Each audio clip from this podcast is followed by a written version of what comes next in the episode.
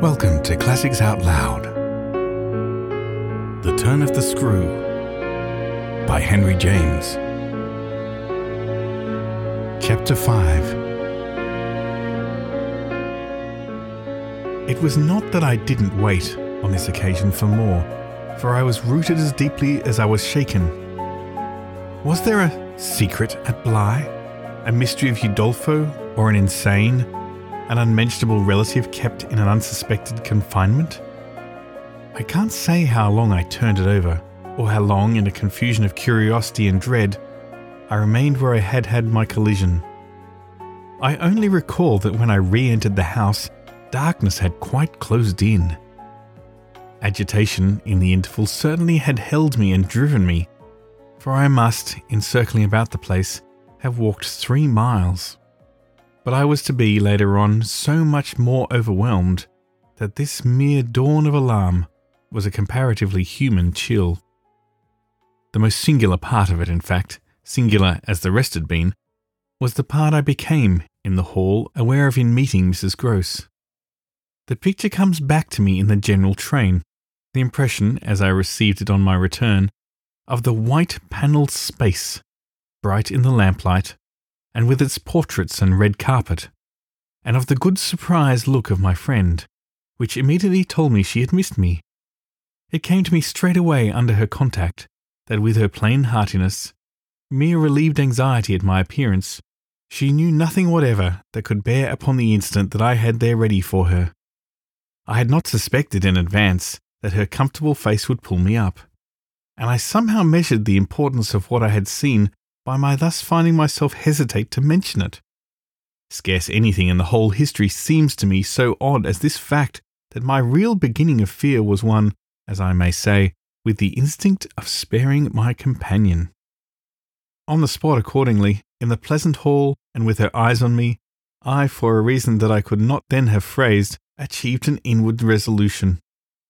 Offered a vague pretext for my lateness, and with the plea of the beauty of the night, and the heavy dew, and wet feet, went as soon as possible to my room. Here it was another affair. Here for many days after, it was a queer affair enough. There were hours from day to day, or at least there were moments, snatched even from clear duties, when I had to shut myself up to think. It was not so much yet that I was more nervous than I could bear to be, as that I was remarkably afraid of becoming so. For the truth I now know to turn over was, simply and clearly, the truth that I could arrive at no account whatever of the visitor with whom I had been so inexplicably and yet, as it seemed to me, so intimately concerned. It took little time to see that I could sound without forms of inquiry and without exciting remark any domestic complications. The shock I had suffered must have sharpened all my senses. I felt sure, at the end of three days, and as the result of mere closer attention, that I had not been practised upon by the servants nor made the object of any game. Of whatever it was I knew, nothing was known around me. But there was one sane inference. Someone had taken a liberty rather gross. That was that, repeatedly, I dipped into my room and locked the door to say to myself. We had been collectively subject to an intrusion. Some unscrupulous traveller curious in old houses, had made this way in unobserved, enjoyed the prospect from the best point of view, and then stolen out as he came. If he had given me such a bold, hard stare, that was but part of his indiscretion. The good thing, after all, was that we should surely see no more of him. This was not so good a thing, I admit, as not to leave me to judge that what essentially made nothing else much signify was simply my charming work. My charming work was just my life with Miles and Flora, and through nothing could I so like it as through feeling that I could throw myself into it in trouble. The attraction of my small charges was a constant joy, leading me to wonder afresh at the vanity of my original fears, the distaste I had begun by entertaining for the probable grey prose of my office. There was to be no grey prose, it appeared, and no long grind. So, how could work not be charming that presented itself as daily beauty? It was all the romance of the nursery and the poetry of the schoolroom. I don't mean by this, of course, that we studied only fiction and verse. I mean, I can express no otherwise the sort of interest my companions inspired. How can I describe that except by saying that instead of growing used to them, and it's a marvel for a governess, I call the sisterhood to witness, I made constant fresh discoveries. There was one direction, assuredly, in which these discoveries stopped. Deep obscurity continued to govern the region of the boy's conduct at school. It had been promptly given me, I have noted, to face the mystery without a pang. Perhaps even it would be nearer the truth to say that, without a word, he himself had cleared it up. He made the whole charge absurd. My conclusion bloomed there with the real rose flush of his innocence. He was only too fine and fair for the little horrid, unclean school world, and he had paid a price for it. I reflected acutely that the sense of such differences, such superiorities of quality, always on the part of the majority, which could include even stupid, sordid headmasters, turn infallibly to the vindictive.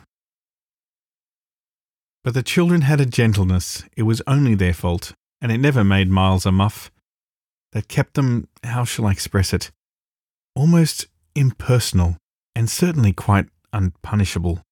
They were like the cherubs of the anecdote, who had, morally at any rate, nothing to whack. I remember feeling with Miles, in especial as if he had had, as it were, no history. We expect of a small child a scant one, but there was in this beautiful little boy something extraordinarily sensitive, yet extraordinarily happy, that, more than in any creature of his age I have seen, struck me as beginning anew each day. He had never for a second suffered. I took this as a direct disproof of his having really been chastised. If he had been wicked, he would have caught it and I should have caught it by the rebound. I should have found the trace. I found nothing at all, and he was therefore an angel. He never spoke of his school, never mentioned a comrade or a master, and I, for my part, was quite too disgusted to allude to them. Of course, I was under the spell, and the wonderful part is that even at the time, I perfectly knew I was. But I gave myself up to it. It was an antidote to any pain, and I had more pains than one. I was in receipt of these days of disturbing letters from home, where things were not going well. But with my children, what things in the world mattered? That was the question I used to put to my scrappy retirements.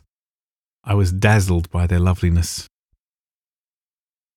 There was a Sunday, to get on, when it rained with such force and for so many hours that there could be no procession to church in consequence of which, as the day declined, I had arranged with Mrs. Grose that, should the evening show improvement, we would attend together the late service. The rain happily stopped, and I prepared for our walk, which, through the park and by the good road to the village, would be a matter of twenty minutes.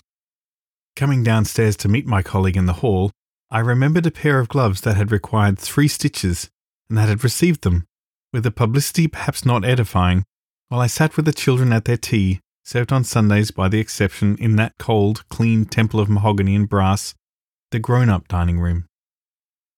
The gloves had been dropped there, and I turned to recover them. The day was grey enough, but the afternoon light still lingered, and it enabled me, on crossing the threshold, not only to recognize on the chair near the wide window, then closed, the articles I wanted, but to become aware of a person on the other side of the window and looking straight in.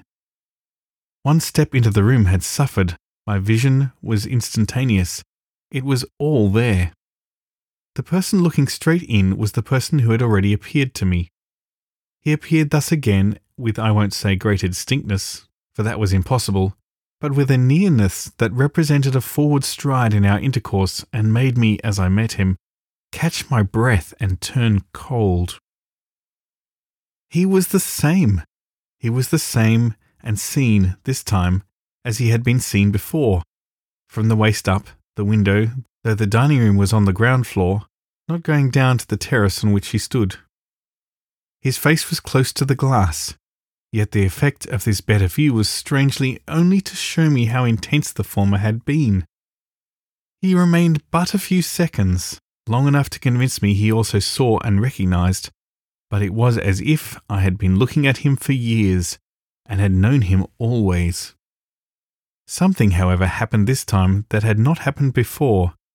His stare into my face, through the glass and across the room, was as deep and hard as then. But it quitted me for a moment during which I could still watch it, see it fix successively several other things. On the spot there came to me the added shock of a certitude that it was not for me that he had come there. He had come for someone else. This flash of knowledge, for it was knowledge in the midst of dread, produced in me the most extraordinary effect. Started as I stood there a sudden vibration of duty and courage. I say courage because I was beyond all doubt already far gone. I bounded straight out of the door again, reached out of the house, got in an instant upon the drive, and passing along the terrace as fast as I could rush, turned a corner and came full in sight. But it was in sight of nothing now. My visitor had vanished. I stopped. I almost dropped with the great relief of this, but I took in the whole scene.